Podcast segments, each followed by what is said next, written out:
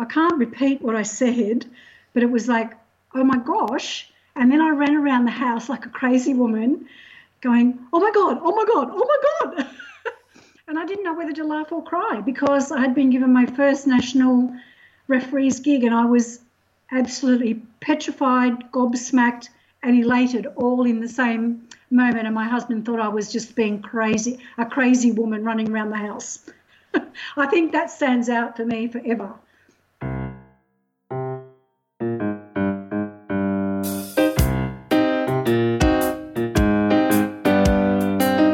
Welcome to Swim.rocks, the podcast that shares ideas, information, and inspiration between swimming people who stay dry.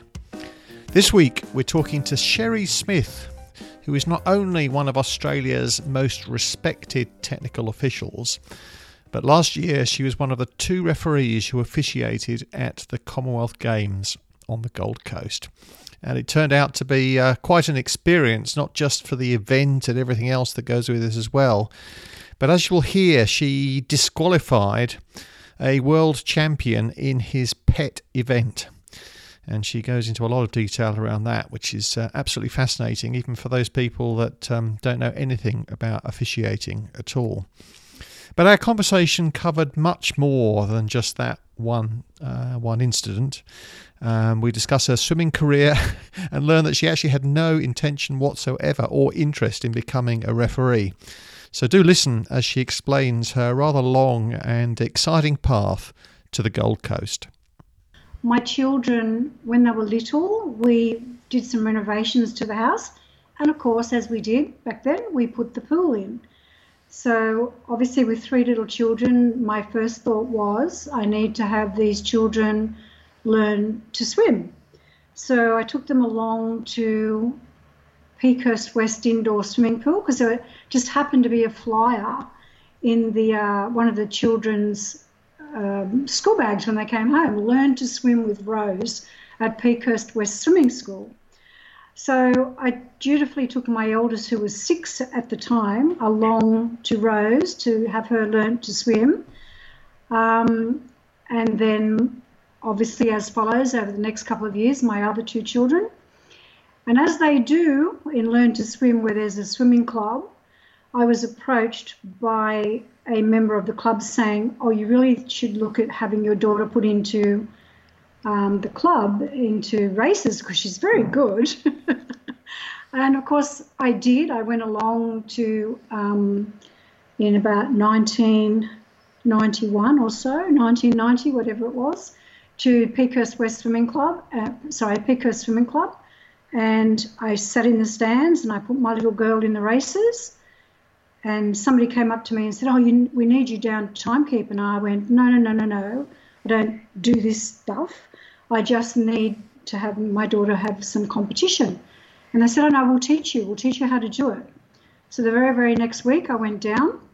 They stuck a stopwatch in my hand, and I never have sat in the stands since. so that's how I started. So from 1990 to now, yes, you've never sat in the stand since. Mm-hmm. Mm-hmm. Oh, maybe on the odd occasion at, at maybe some of my daughter's big events, but um, as a rule, no, I've been down on deck with a stopwatch or doing whatever I do on deck. Mm. You started with a stopwatch in your hands in 1990 and 1991. Mm. Uh, tell me about your journey since then. I mean, that's obviously uh, Peakhurst Swimming Club is a, is a local swimming club. Um, mm it's one thing to do it at a local level. It's another thing to do it at an area level. It's, it's another one to do it at a state level, then national level, and now you're at FINA international level. I mean, did did you did you set up? Did you set out to uh, to tour the world officiating? I mean, tell us how did how did it all happen? How did it progress? Well, it was over the years. It was a very very long journey, and no, I never set out to be an international swimming official it just panned out that way. Um, obviously, when you've done it for a couple of years, you sort of like, they come along every week and they go, or every now and again. And back in those days, it was we didn't have areas; we had districts, and I was a member of the St George Sutherland district through Peakhurst, and they would come up and say, well, you know, you've been doing this for a while now. Would you like to make it official and get a certificate, like a, a credential to be a, an official timekeeper? And I thought, well, you know what? Yeah, I'm enjoying this. And my daughter was progressing from club to metropolitan uh, area to metropolitan and, and then to state and was pushing the, the national scene. So I thought, oh, look, you know what, I can contribute here. And obviously, as most officials that are hearing this will know or understand, there's always a shortage of people willing to stand on the end of the pool and take times or do recording or do announcing or starting. So I thought, no, I can be a little bit more productive here. So I went along for my first course, which was timekeeping. And unfortunately, or maybe fortunately for me, I'm not sure now, looking back, St George Sutherland only conducted one lot of credentials a year. So one year you could become a timekeeper if you were successful. The next year you could say become a starter. The next year you could become a check starter, and so on. So it took me back in those days, being a member of that area, probably eight years, nine years to get up to having reached every credential that there was prior to being a referee. But I never wanted to be a referee, believe it or not. I just stopped there. It was like, no, I've got all my, I can be a check starter, I can go and help in recording, I can be a marshal. Wherever they need me, I can go. But I never wanted to be a referee. So that came a little bit later, maybe three or four years after my last credential, and I thought, well, you know what, hang on, I'm still here. I'm still officiating and I'm sort of kind of good at this. Like people are like saying, you know, you do this well. So I thought, and at that time also in our area, there was probably six, seven or eight of us from other clubs that, uh, including my own club where there was three of us who thought, you know, it's about time we we pushed the envelope and became referees, as daunting as that seemed at the time. So we put it to the area. Would you, you know, like to have some? Have you got somebody that will um, be willing to sit us through our referees exam, which we had to do in those days, so that we can get obviously the ultimate credential there is, uh, we thought at that time that we could get. So eventually the area agreed, and some lovely ladies. There was uh, who people might know or remember. There was Suzanne Burgesson, who's just been made a life member of Swimming New South Wales, lovely lady. Um, Judith Arnold, another lovely lady, believe it or not, and Brian Franklin. So the three of those got together and put about 13 of us through our referees' credentials uh, in the year 2000. So as you can see, there was a 10 there was 10 years between me starting at swimming and getting that final credential or, as a referee in 2000. So it was a long journey, but it was well worth it. And um, yeah, so I became a referee, got the credential, and then someone said, "Oh, you should come away to nationals. We have so much fun." I thought, "Oh, that sounds good. I can go to Brisbane and be with all these lovely, like-minded people." And also, Ben, one of the things you've got to remember too is that over that 10 years, it's like a job. It, it, it's you form such great relationships and camaraderie between like-minded people. And there was always the social side of Peakhurst Swimming Club, and you know we'd have trivia nights and you know barefoot bowling nights and all that. So over ten years, you make a lot of really great and close friends, and that was part and parcel of one of the reasons why I decided to stay in the sport long after my children had left. So, yeah, so from nationals, it just, I thought, oh, okay, maybe I could go overseas. so it just went on and on, and, and I kept, I had the bug. And I think, as I wrote recently in, in something to the TSC, the chlorine was in my blood by then, and there was no getting out of it. So I just went, well, let's just see how far this little journey can take me. And here I am today, my second round of FINA um, refereeing, and I've had the most amazing opportunities that I think any person could possibly have. What a lovely, lovely story. now, you talked about the social side there. Um, I think you've been part of what is known in uh, officiating circles as the awesome foursome.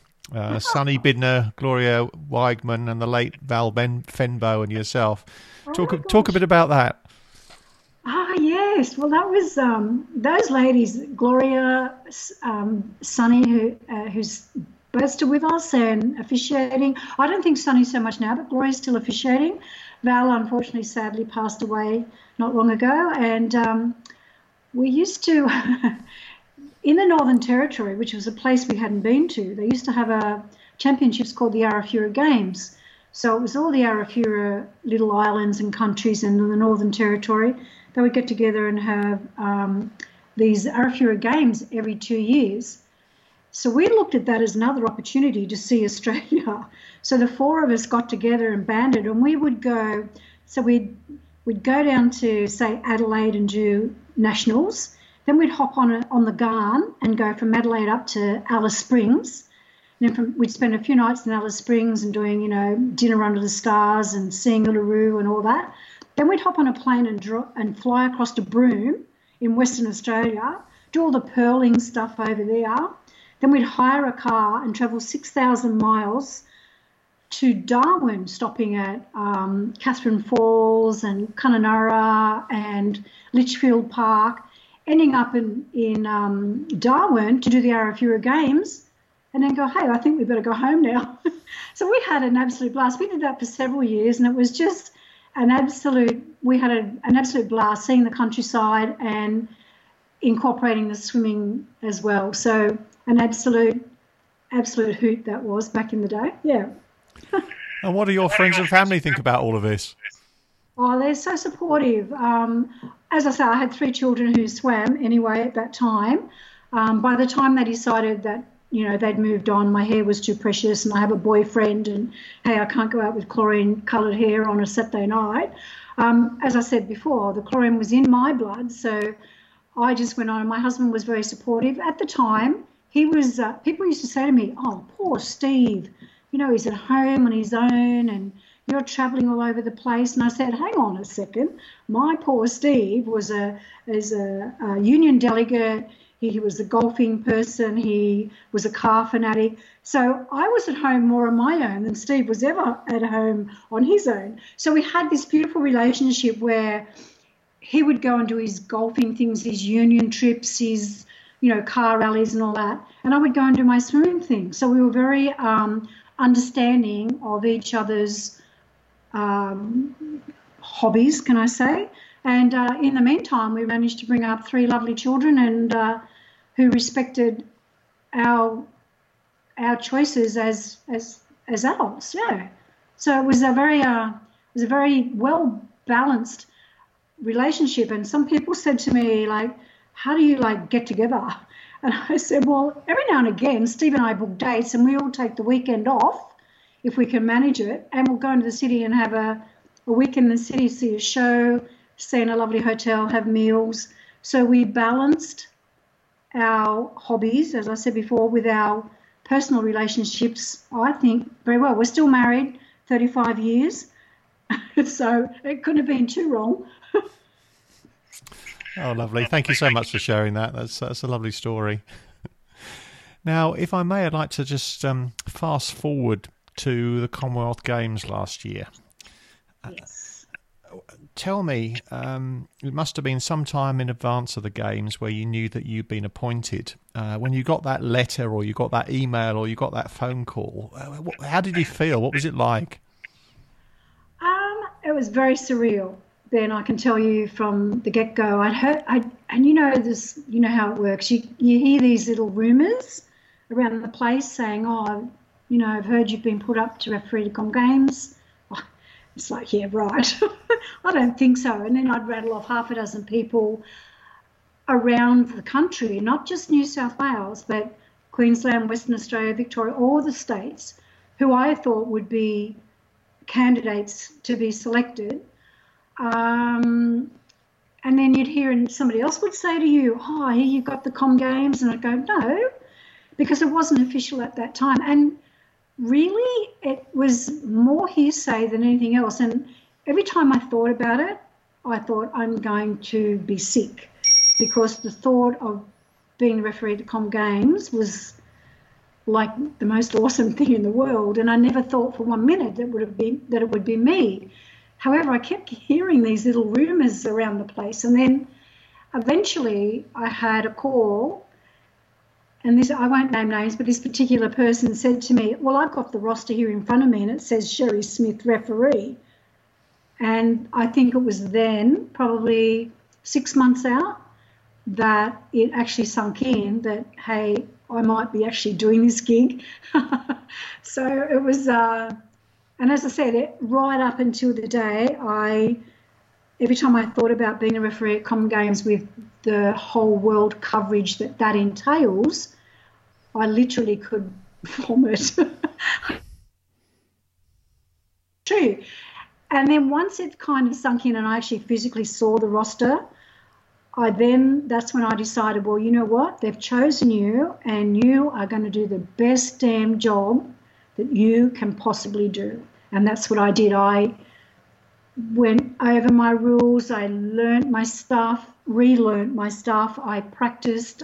I honed my whistle blowing, everything. So I thought, you know what? If they're going to put you up, I'm going to do this well. I'm going to hopefully do my country proud. So it was but it was a very surreal six months. Mm. I'm fascinated by you talking about the, the preparation. You know, uh, you know, somebody at your level who does so much officiating week in, week out, who's done it for so long. You still felt the need to reread your rules, to to hone your whistleblowing. Just, just, just talk a bit more about that. What's what's what's behind all of that? What's um? Did, I mean, did you learn anything, or was it building confidence? What's what's what, what was the uh, experience like?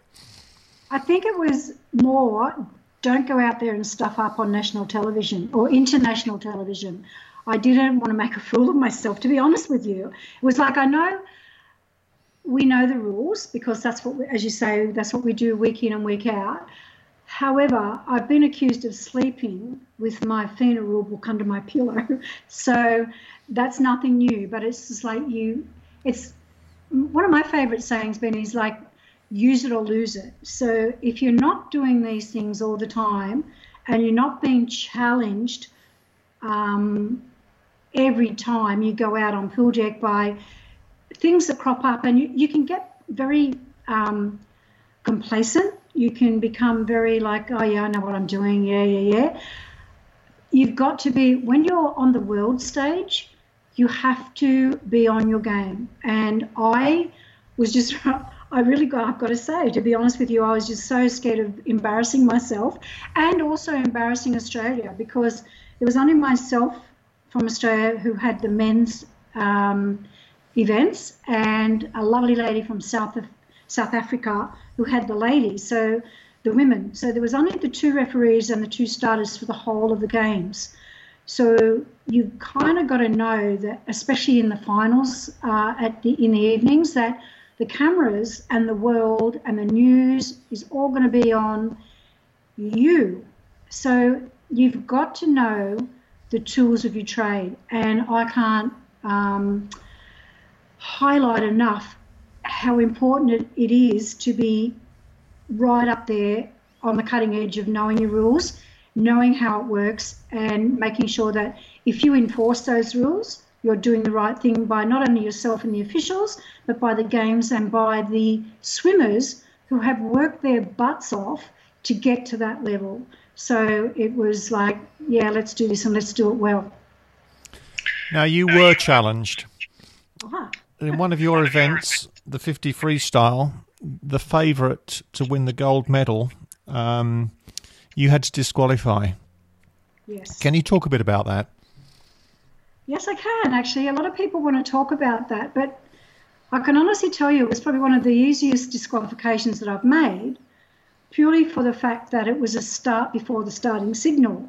Now, as a lot of people out there that might listen to this podcast are aware, a start before the starting signal has to be, unlike a lot of the uh, rule infractions that come to you as a referee, have to be witnessed by both yourself as the referee and as the starter.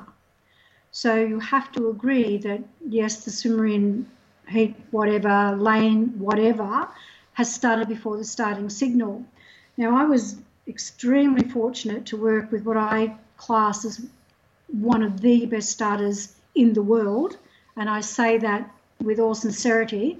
Erin Collis from Queensland, who is now on her third FINA uh, run as a starter and she was my referee for the men's at the Commonwealth Games. And I have to say here, just to qualify this, that when you officiate as a referee at this level or at a very high level, the swimmers, when they get on the blocks and the command is given to take your marks, the swimmers go down and they are like statues, they're like rocks.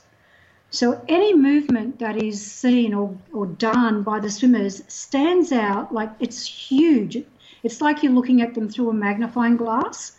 So after the start of Ben Proud from England's race, which was um, heat seven, the top, the top heat, and he was in lane four. So obviously you've got to know that he's the the one to beat.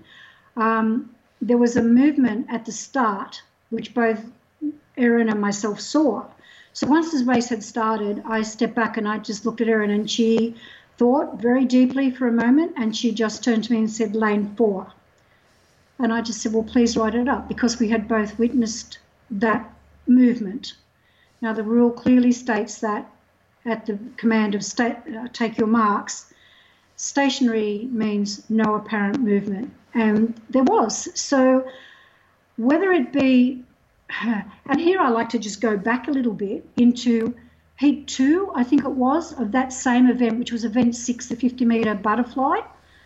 A swimmer from the Seychelles was in lane, I think it was six or three, I'm not sure, one of the, just on the outside of the middle lanes. He started before the starting signal.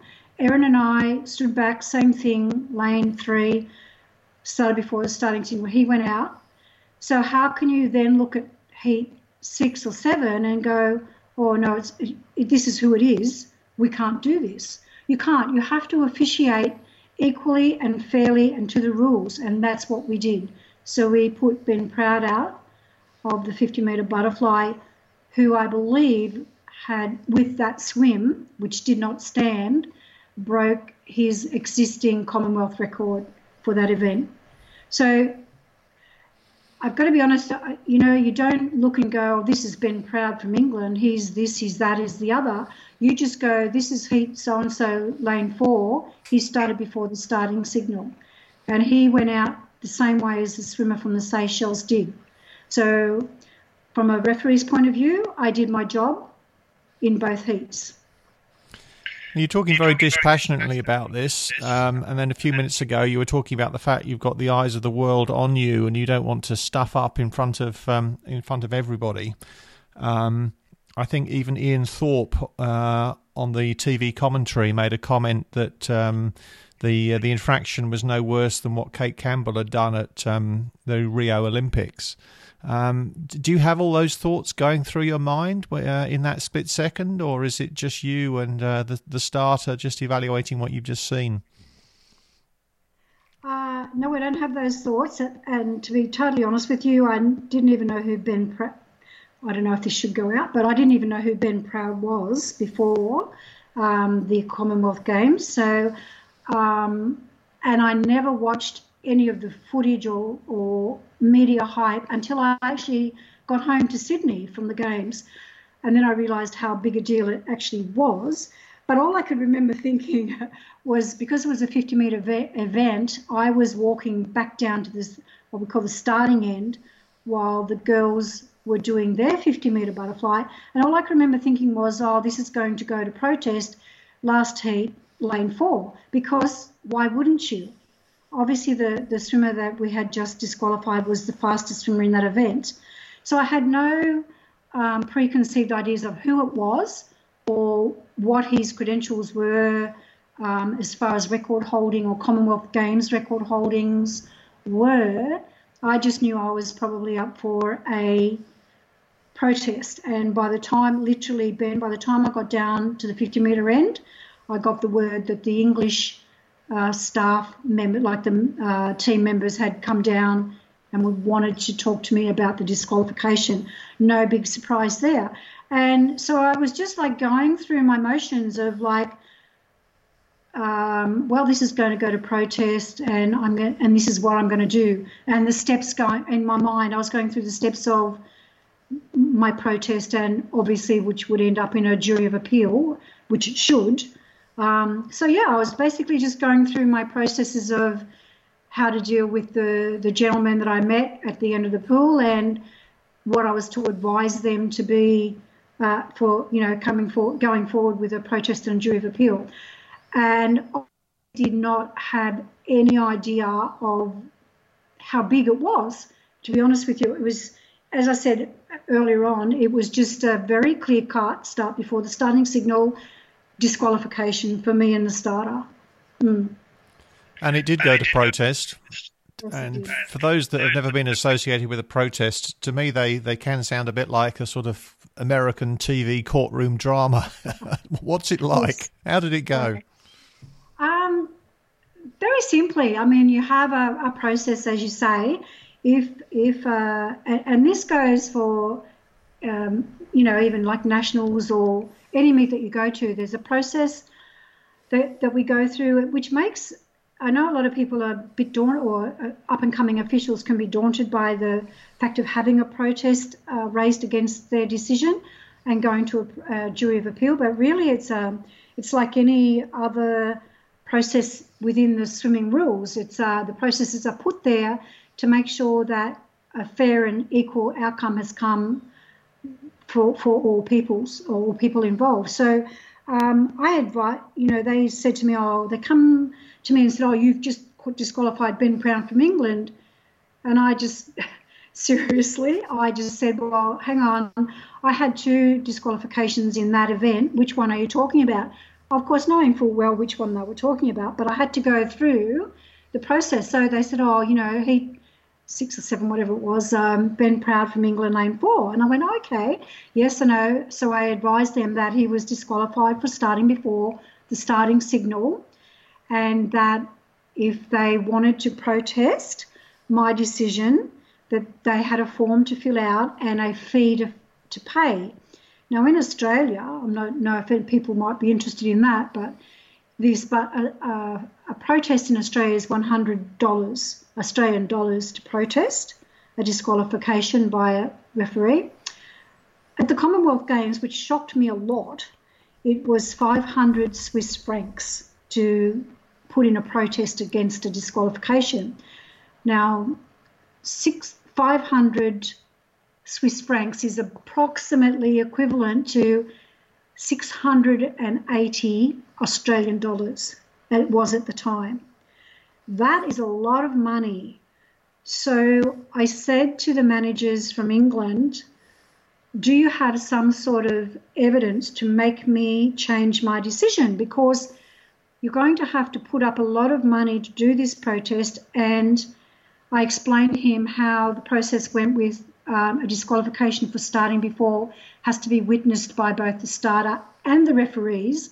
So you have two very qualified people witnessing this disqualification.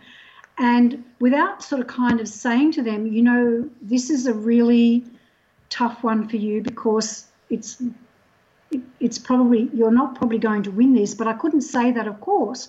So I just said to them, if you need to go through with this, this is the amount of money that you need to put up. This is the form you need to fill out. And you really have to come with some sort of evidence to make me change my mind.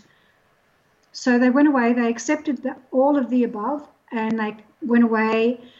They supposedly looked at some video footage that they had, and they came back with the money, with the protest form, and said, We're protesting.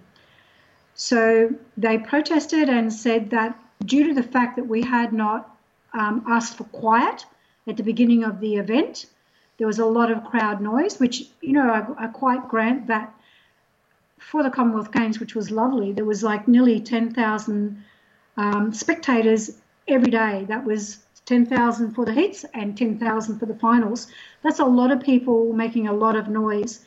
But I can honestly tell you that there was quiet at the start, which there were the, the, the crowd were just amazing.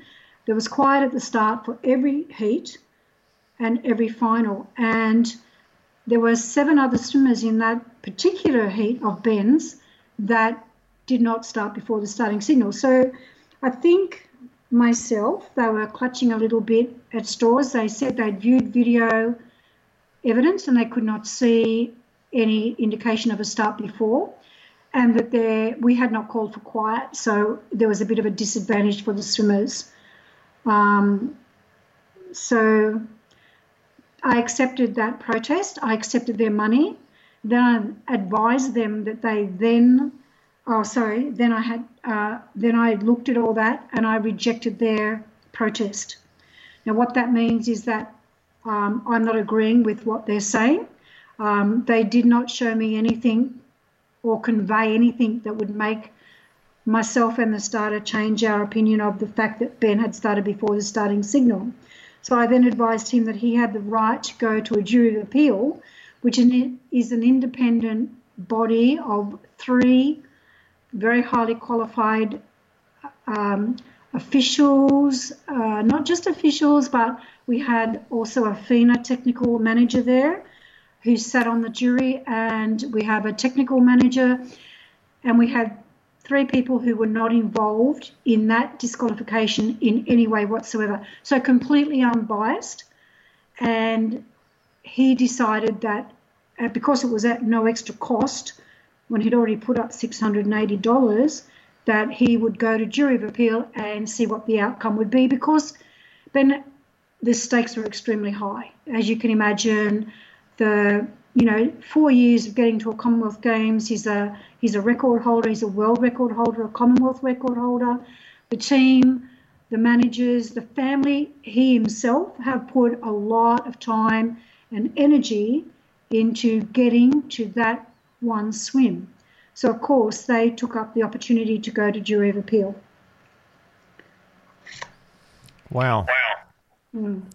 And uh, there's a lot of TV cameras there. You said they looked at video footage. I mean, um, I think you sort of suggested yourself you thought it was pretty clear cut. I mean, yes. was it not clear from the video that this had happened? Yes, it was. Hence, they lost the jury of appeal.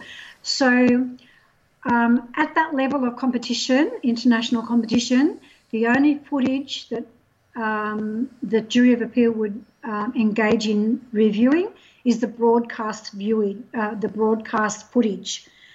So, unfortunately for us, by the time all this had transpired, the broadcast people had gone home because it was uh, the end of the day for them. So they'd gone home. So we needed to get a lot of uh, behind the scenes stuff that goes on at, at that level of competition to get all the broadcast people back so that the jury of appeal could view the broadcast footage that was taken and the broadcast footage clearly showed that Ben had moved.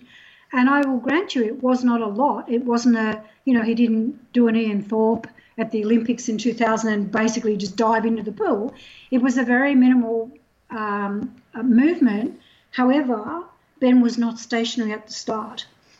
And they viewed the footage and they um, interviewed myself, the starter, the managers, and the jury of appeal came to the correct conclusion after viewing that and talking to us that Ben had moved at the start and therefore was not stationary. Now, the fact that they mention Cate Campbell um, in Rio was the fact that either it just wasn't seen by either the referee and the starter, or it just wasn't seen. I mean, I can't comment on that because I wasn't there, but regardless of that, the fact was that myself and the starter had witnessed movement at the start. The broadcast footage clearly showed that, and therefore the jury of appeal agreed after a, a long and lengthy um, um, time out, agreed and consequently rejected the protest that the um, English team had put in. Oh, sorry, my phone's just going off. Just stop that. Um, yeah, so yeah, so I I believe the right outcome had um, was achieved, even though there were a lot of very upset people by that. But I think, in all fairness, going back to the poor guy from the Seychelles, there was no protest there. There was no disqualif- um, jury appeal there. But the outcome was the same. Both swimmers were not stationary at the start, and both swimmers were rightly disqualified. Well, thank you for sharing all of that in such detail. That's just fascinating, fascinating. And I'm sure since getting back, many, many people have, have asked you about that. But but more generally, just looking back at your time on the Gold Coast at the uh, at the Commonwealth Games, is that all you remember? To, what's the overall experience like? No, no, it's probably it's what I remember now because, uh, as you say, a lot of people have asked me to comment and talk about it. What I remember most was the camaraderie um, I'm just talking from a technical official point of view here. The team that was picked to represent Australia at the Commonwealth Games on the Gold Coast was probably one of the best teams of technical officials that I have ever worked with. Each and every one of those officials knew their role, knew the importance of the job, and carried out their duties honestly to the just the nth degree. It was an absolute pleasure to know who was in the marshalling room, who was in the call room, who was bringing those swimmers out on deck, who was behind me in the recording room and on the cameras and on the meet manager program. Oh, sorry, it wasn't meet manager, but on the, the uh, results program. Um, to the ITs who were standing over the end of the pool getting wet and it was extremely hot. With the, the Gold Coast blessed us with some great weather. But if you're standing out there for two hours in the searing heat, it's a very hot job. You actually, it's probably the one time you relish getting wet by the swimmers. Um, to the judges of stroke, to everyone that made an infraction um, recommendation to the referees, it was probably the cream of the crop. They were amazing. And I knew without doubt every time I walked out onto that deck that I was working with the best of the best. And I had, I just absolutely loved each and every minute of it. The, as I say, the, the disqualifications that I had, there were several, um, were just part and parcel, the same as it is for any um, swim meet that you attend, be it club, nationals, area um, the processes were exactly the same as we do here at New South Wales in our meets. And but working with those people of such a high caliber, I cannot tell you. I knew they had my back, and hopefully I had theirs. It was the best experience of my life. So, in 1990, you had to be tempted down out of the stand to pick up a stopwatch. you had absolutely no intention whatsoever to ever be anything like a referee. 27 years later, you find yourself refereeing at the Commonwealth Games. Yes. It's just a lovely, lovely story. Yes. Now, some of our listeners today are people like you in 1990, uh, sitting in the stands watching their kids compete, probably with similar lack of ambition or even definite no intention whatsoever to do dot dot dot. What would you say to, to people like that? Um, look, this journey is not for everybody. Um, it's it's hard, Yaka. It's like any job. It's it's hard work. You, you and I can honestly say, Ben, I took out at Com Games what I'd put in. The you know people look at people that have been around for a long time and go, oh, you never get wet, you never this, you never that. I have footage of me getting so wet. I did my yards, I did the hard yards, I learnt from the best. I have stood endless, endless hours on the end of a pool deck, but I did it for the love of the sport. I did it for um, not to be a Commonwealth Games referee. I did it for my club, for my area, for my state, for my country, to be the best that I could be. And I would just say to anyone that is starting out on this journey, if you are going to take that road or take that pathway, you really have to be committed. It's not always easy. You don't always get the cream jobs. You've got to do the hard yards. You have to know your rules. You have to know your your um, your playground. You have to know where you're at. Um, but the rewards that I have reaped, the friendships that I have reaped over the years, um, still ongoing. Like next Saturday, I have to apologise for our state um, age championships because I'm going to go to a 70th birthday party of one of the board members of Swimming New South Wales, who I have known since the day I walked into Peakhurst Swimming Club. David Goff, happy birthday for your 70th next weekend. Um, he has been a true friend, and he and his wife and family have just been true friends to myself and my family for all those years. Um, the, you mentioned before about Sonny Bidner, Val Fenbo, Gloria Wiegman. I, I, could go on and on about the friendships that I have formed. Um, but yeah, it's hard work. It's like any job. It's hard work. Not every day is a good day. Um, but at the end of the day, it's what I take out of it tri- uh, it triples what I put in it um, to the swimmers, and it just it's an amazing journey. So enjoy. Lovely. Lovely. Cherry, before we close, can we have the quick fire round of questions?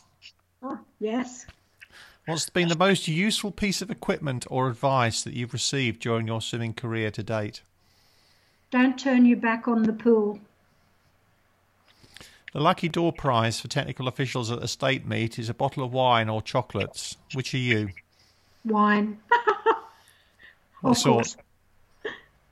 Um, red at the moment. I've grown up. I've gone on to my peas. I used to be such a shardy drinker, but now in my old age, I've learned to enjoy the finer reds. now, what, if anything, would you do differently if you had your swimming career all over again? Oh, that's a tough one, Ben. Um, probably nothing. no, the, the journey has been wonderful, and I probably wouldn't do anything different.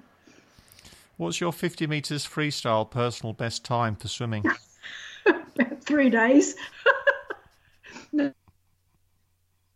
probably, uh, uh, oh, I don't know, a minute, 50 seconds. I'm not a swimmer, Ben. And finally, what's been your most exciting swimming moment? Well, I can tell you the very very first time I was uh, got a roster. It was when I had first started officiating at national level in for Australia, and uh, I had nominated to volunteer over in Perth at nationals, and uh, the roster popped into my email address, and I went looking down for, in those days, timekeeper, inspector of turns, maybe meet manager operator, which I did for many, many years at a national level. And I couldn't find my name. And I thought, oh, maybe they've misplaced my nomination. I went back up to the top of the email, and there was my name as the referee. And I can't repeat what I said, but it was like, oh my gosh. And then I ran around the house like a crazy woman going, oh my God, oh my God, oh my God. and I didn't know whether to laugh or cry because I had been given my first national referee's gig and I was absolutely petrified, gobsmacked, and elated all in the same moment. And my husband thought I was just being crazy, a crazy woman running around the house. I think that stands out for me forever. Hmm. Cherry, thank you so much. That's absolutely fantastic. Thank you, thank you so much indeed. It's very good indeed. Fantastic, wonderful, brilliant, awesome, amazing, excellent. Thanks. Thanks, Ben. It's been an absolute pleasure talking to you. As a postscript to that interview, I'm delighted to say that Cherry was awarded Technical Official of the Year by Swimming New South Wales, which I think is a very fitting recognition of the uh, many, many, many years of uh, amazing work that she's done, particularly uh, at the Commonwealth Games. Well, that's it for this week. Thank you again for joining us. It was a bit longer this time, but uh, I think you agree it's well worth it to hear all about Cherry's experience, particularly with that uh, that disqualification. Uh, I've just been busy locking in interviews with some more exciting guests over the coming few weeks. But if there's anybody you'd like to hear from or anything that you're interested in hearing more about, do please drop me a line. Uh, the email address is ben at swim.rocks. That's ben at swim.rocks. In the meantime, do please stay dry.